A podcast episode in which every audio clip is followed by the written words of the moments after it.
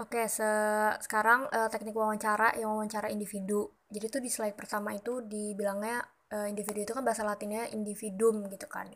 Pokoknya tuh, eee, wawancaranya itu tuh tuh nggak cuma nanyain aja, tapi tuh gimana sih bangun hubungan antar pribadi itu tuh lebih penting gitu kan. Karena kayak misalkan lu dari ngomongin topik ini doang bisa jadi hobi, bisa jadi segala macam dan itu bisa nambah pertemanan lo ibaratnya gitu. Terus abis itu ada panduan wawancara individu. Nah, ini tuh yang banyak gitu nih.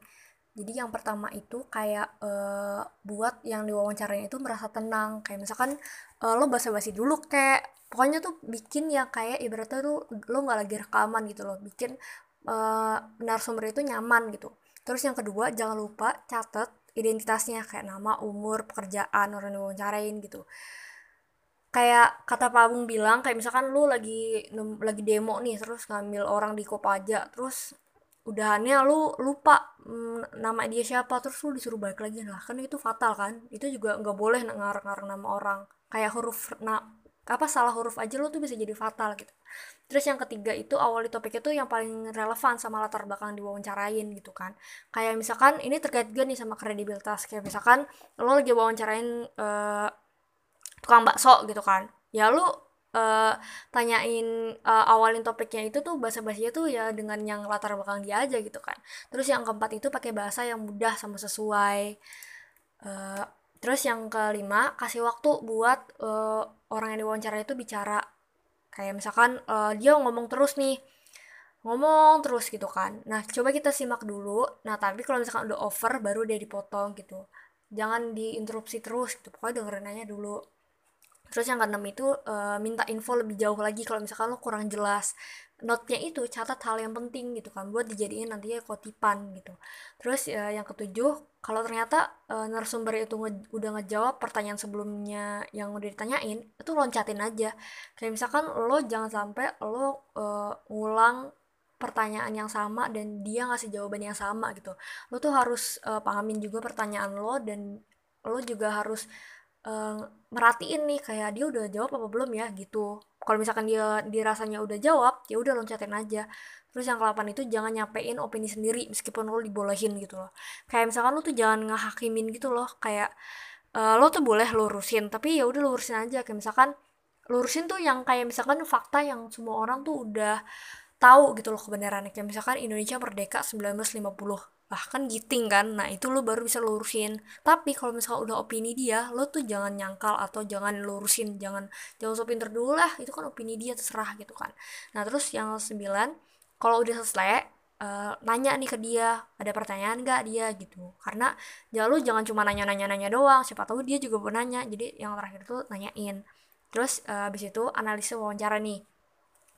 Uh, analisis wawancara itu uh, ada empat kan sebenarnya yang pertama uh, amatin perilaku nonverbal. Yang kedua uh, kemungkinan makna dari perilaku nonverbalnya itu gimana. Yang ketiga ngamatin penampilan pribadi. Terus yang keempat menginterpretasikan pengamatan kayak kita jelasin satu-satu. Yang pertama itu uh, amati perilaku nonverbalnya. Nah itu tuh bisa dilihat dari perilaku motorik nih. Kayak misalkan dia ngeliat jam mulu nih itu tuh tandanya dia kayak nggak nyaman gak sih? Terus juga posisi duduknya berubah-ubah gitu dia nyaman gak sih? Terus juga lihat nih postur sama perubahannya ekspresi wajahnya dia tuh kayak kelihatan ragu atau nggak nggak pede gitu gak sih? Terus juga kontak matanya lihat dia udah nyaman apa enggak terus yang kedua kemungkinan makna dari perilaku nonverbal. Nah itu tuh yang banyak ini nih kayak ini tuh ada ada ilmunya gitu loh kayak uh, makna yang bisa lu artiin gitu meskipun lu bukan orang psikologi tapi lu kalau komunikasi lu keren bisa tahu ginian. Jadi tuh pertama uh, kontak mata. Kayak kontak mata itu tuh uh, tanda buat kesiapan atau kesediaan gitu loh. Kalau dia tuh emang mau komunikasi sama lo. Terus juga kalau menatap orang atau objek terus menerus itu tuh artinya bisa menantang kontrovertis atau cemas atau ketakutan gitu lah. Nah kalau bibir berlipat kayak bibir berlipat tuh kayak manyun gitu itu artinya tuh stres kemarahan kekerasan keras kepala kalau menggeleng dari ke kiri ke kanan itu artinya nggak setuju. Artinya itu dia nggak nerima nggak percaya gitu lah nah kalau misalkan duduknya muter badan dari pewawancaranya itu artinya itu dia sedih nggak berani atau nolak diskusi lah dan dia tuh kalau misalkan gemeter tangannya itu tuh artinya dia nervous cemas terus juga bisa marah juga gitu kalau misalkan gemeteran. Terus kalau misalkan dia ngetuk-ngetukin kaki kayak Dipang anjir itu tuh artinya tuh dia nggak sabaran atau dia tuh cemas. Kayak Dipang tuh tiap ujian dia tuh selalu ngetuk-ngetuk kaki sampai kakak kakalnya juga kayak gitu. Terus kalau berbisik itu tuh bilang kalau Uh, bisa jadi tuh bilang kalau kesulitan ceritain topik ya kayak misalkan kurang berkenan jadi bisik-bisik aja ya. Terus kalau misalkan tangannya dingin uh, lembab nafas pendek pupil melebar wajah pucat memerah gatel-gatel leher. Itu artinya aku ketakutan. Kayak atau enggak gugahan positif juga bisa sih kayak antusias minat atau enggak kalau misalkan negatifnya itu bisa cemas atau malu. Terus yang ketiga tadi itu ngamatin penyampaian pribadi itu ya rapi aja gitu lah. Nunjukin dirinya buat hormatin tamunya. Yang terakhir itu menginterpretasikan pengamatan tuh maksudnya kayak antara mood sama perkembangan fisik sama neurologis. Mood itu maksudnya kesan mood itu tuh suasana emotional interview yang dibangun gitu loh. Kayak moodnya tuh gimana gitu kan. Lo tuh ngamatin juga itu loh moodnya.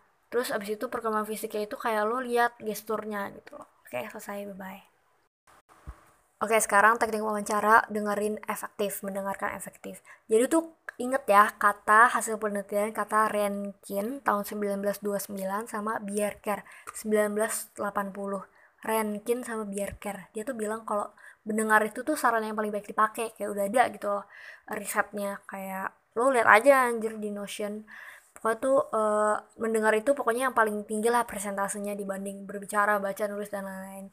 Terus proses mendengar efektif itu kayak gimana? Nah ini tuh ada lima singkat ya dengar paham ingat tafsirin evaluasi. Itu. Kita jelasin ya.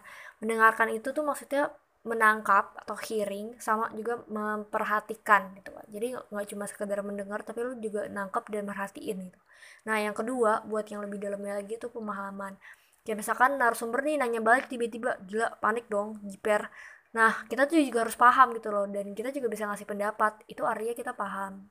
Terus yang ketiga itu nginget kayak uh, pendengar tuh harus lakukan konsentrasi penuh gitu loh pas uh, apa yang dibicarain tips kata Pak Abung itu buat uh, konsentrasi itu tuh inget pada tempatnya. Jadi tuh uh, kalau nggak konsen itu tuh bisa bikin panik bisa bikin segala macam lah. Pokoknya ingat aja kata Pak Abung ingat dah yang kata lu inget sih cerita yang uh, pokoknya tuh yang kayak lu tuh udah ke ruang tamu nih misalkan terus kayak aduh ngapain ya?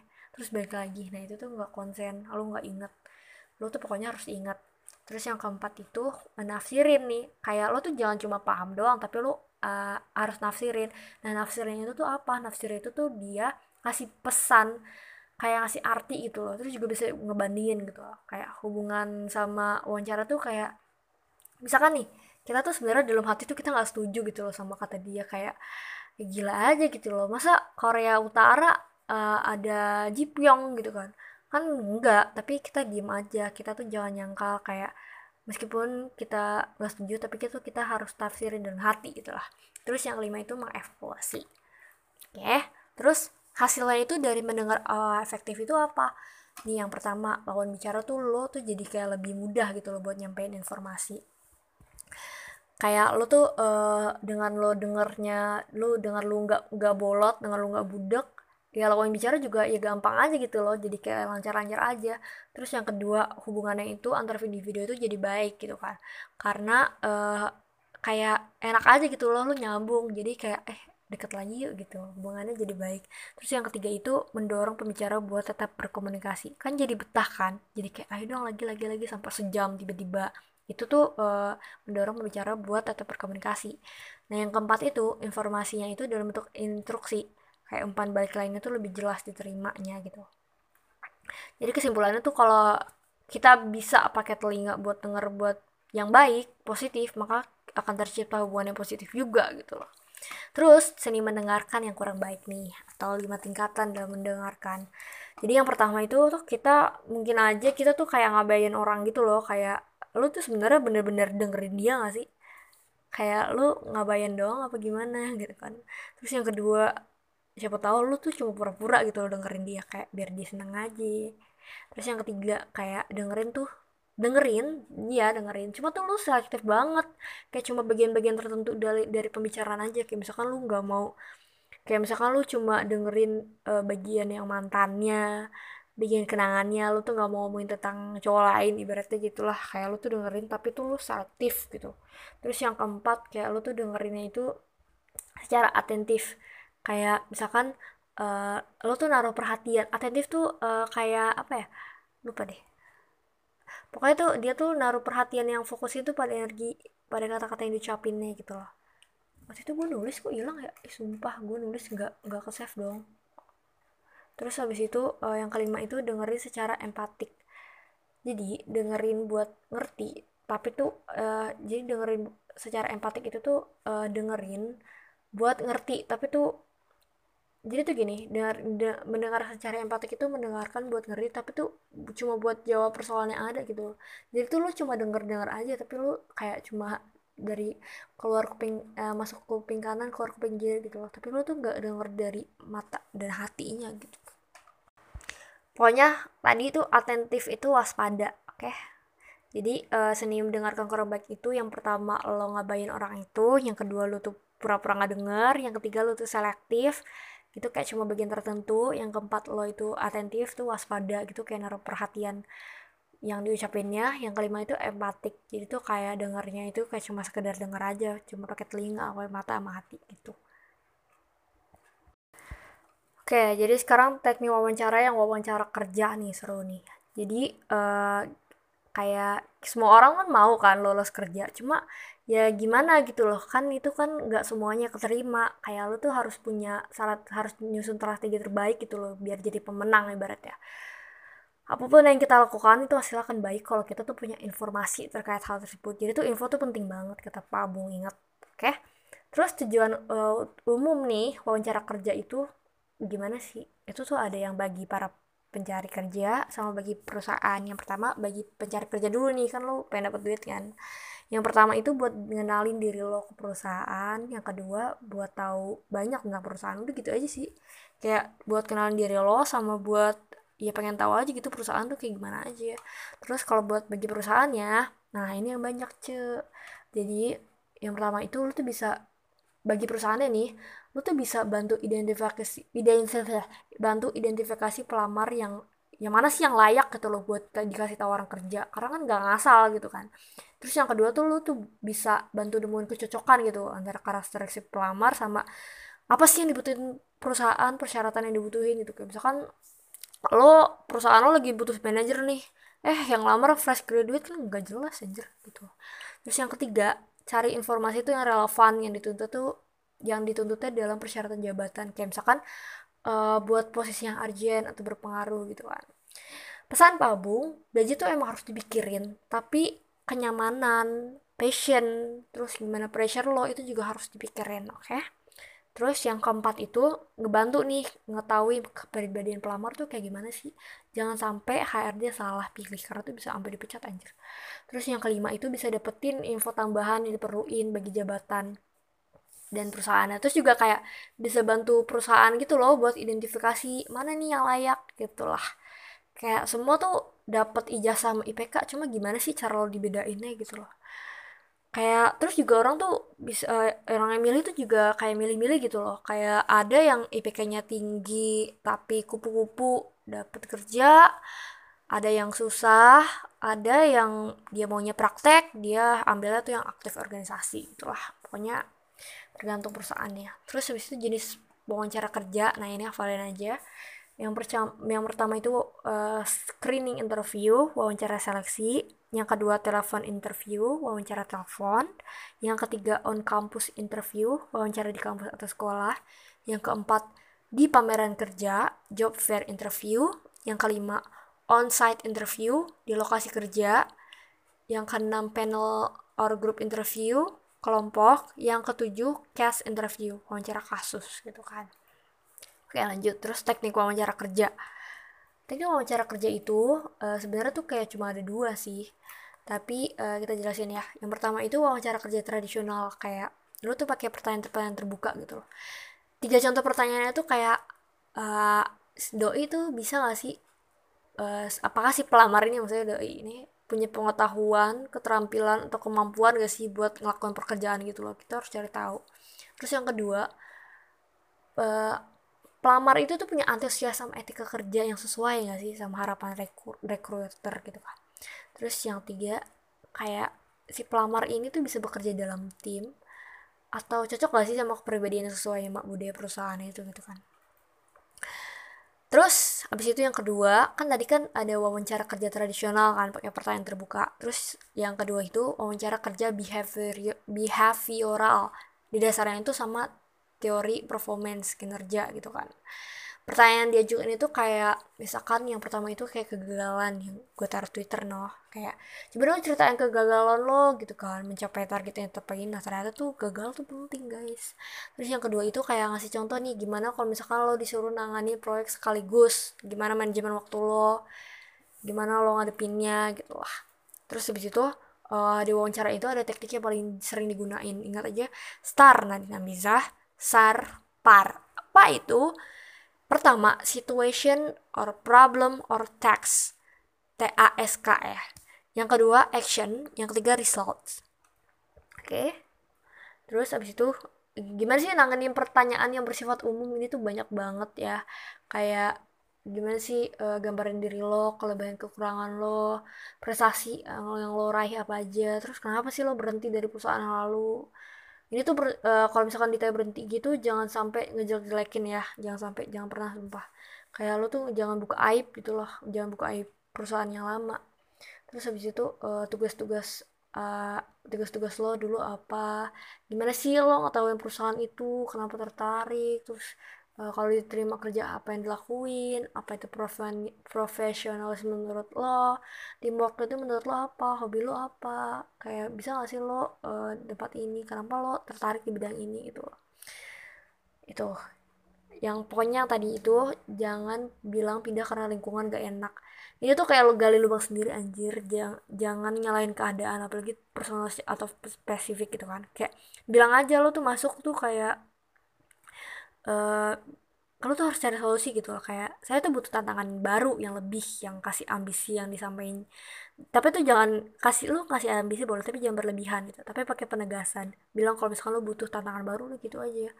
Terus Nah, kalau misalkan dari mana lo tahu perusahaan ini, jangan bilang dari orang, tapi lo bilang secara spesifik gitu, dari sosmed, dari media massa. Nah, terus itu yang penting hobi, jangan uh, hobinya tuh harus yang nyambung, jangan yang gak penting gitu loh. Kayak misalkan lo daftar desain tapi hobi lo mancing kan gak jelas gitu kan. Malah tuh jadi malah tuh jadi bisa ditolak lo gara-gara kan mancing itu kan harusnya tenang. Kalau desain itu kan harus yang cekatan dan kreatif gitu kan.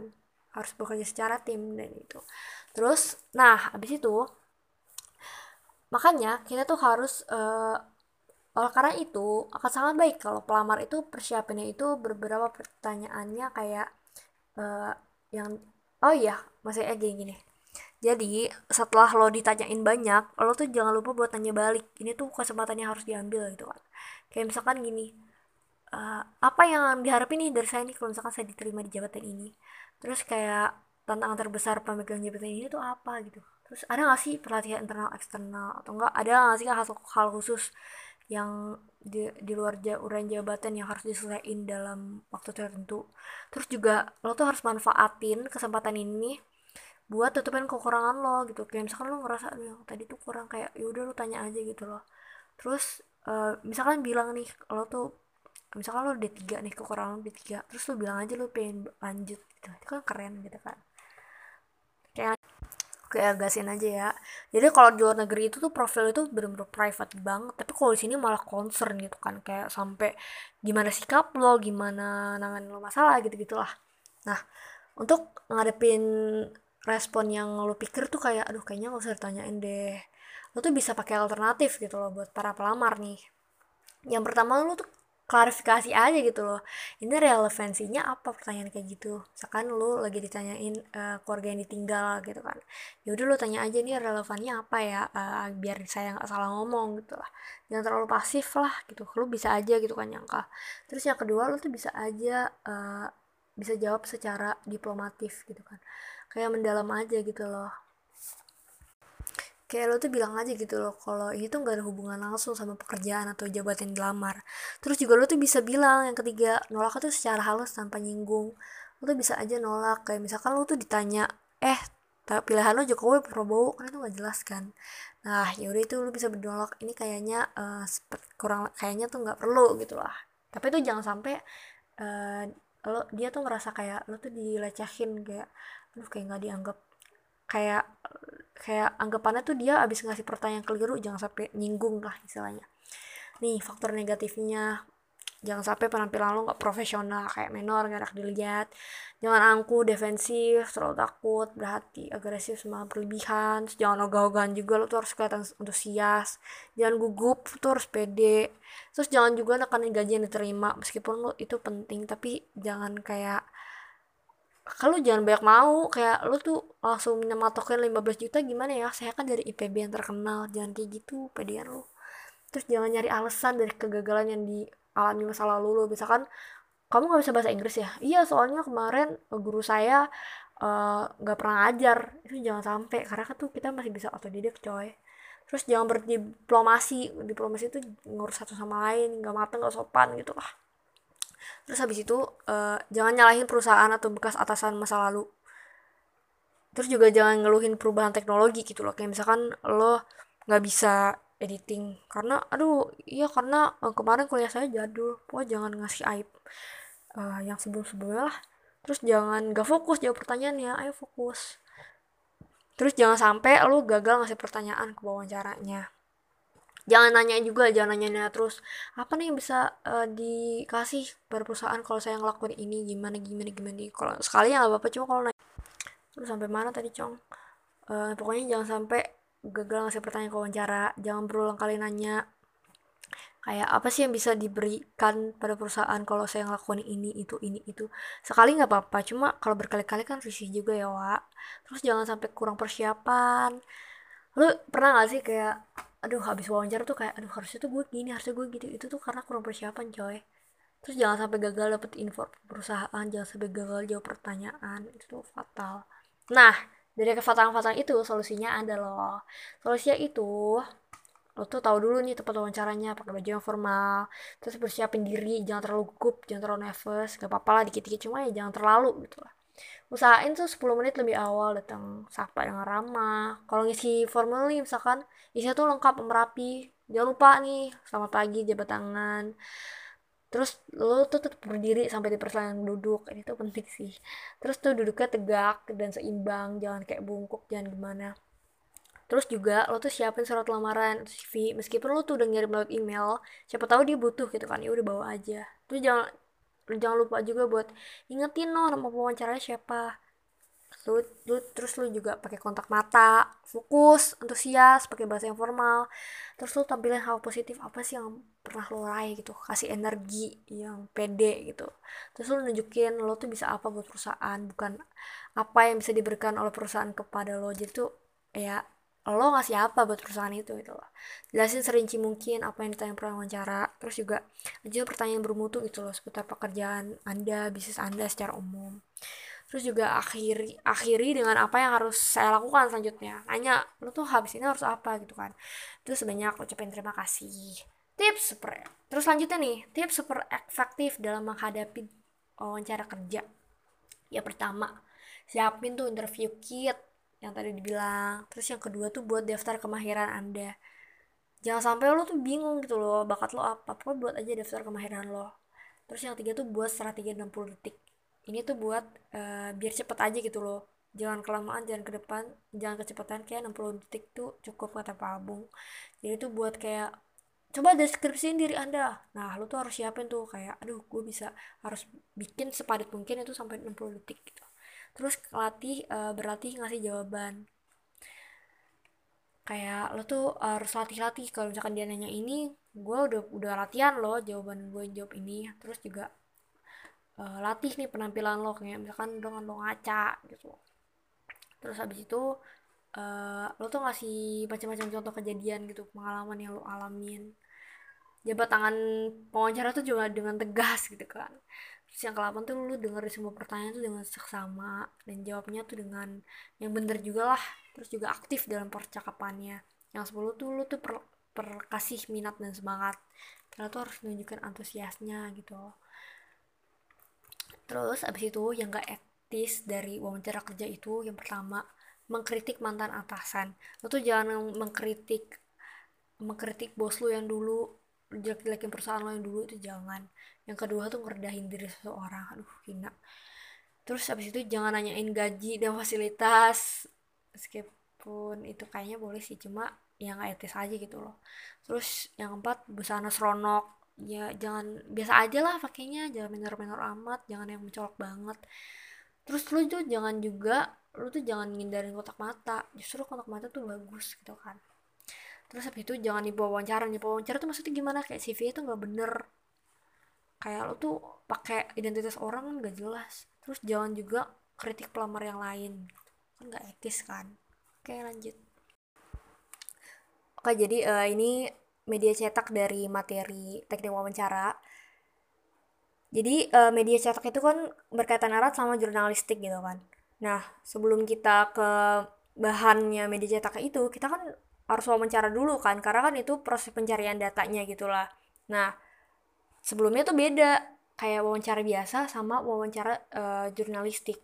Kalau wawancara biasa itu tuh kayak uh, ya udah gitu loh kayak misalkan buk kayak misalkan percakapan spontan itu wawancara biasa. Terus juga kalau misalkan wawancara kerja itu juga beda kayak dia tuh cuma gali informasi doang. Nah, sedangkan kalau misalkan wawancara jurnalistik dia tuh kayak udah gimana sih uh, ngasih info ke publiknya gitu loh. Jadi itu uh, bukan cuma mm, bukan cuma sekedar apa sih percakapan spontan atau bentuk komunikasi efektif gimana gimana tapi dia tuh udah kayak kepentingan publik juga. Kayak nanti apa sih yang bakal disampaikan ke publik terus juga orang tuh butuh nggak sih info itu? Kayak gitu.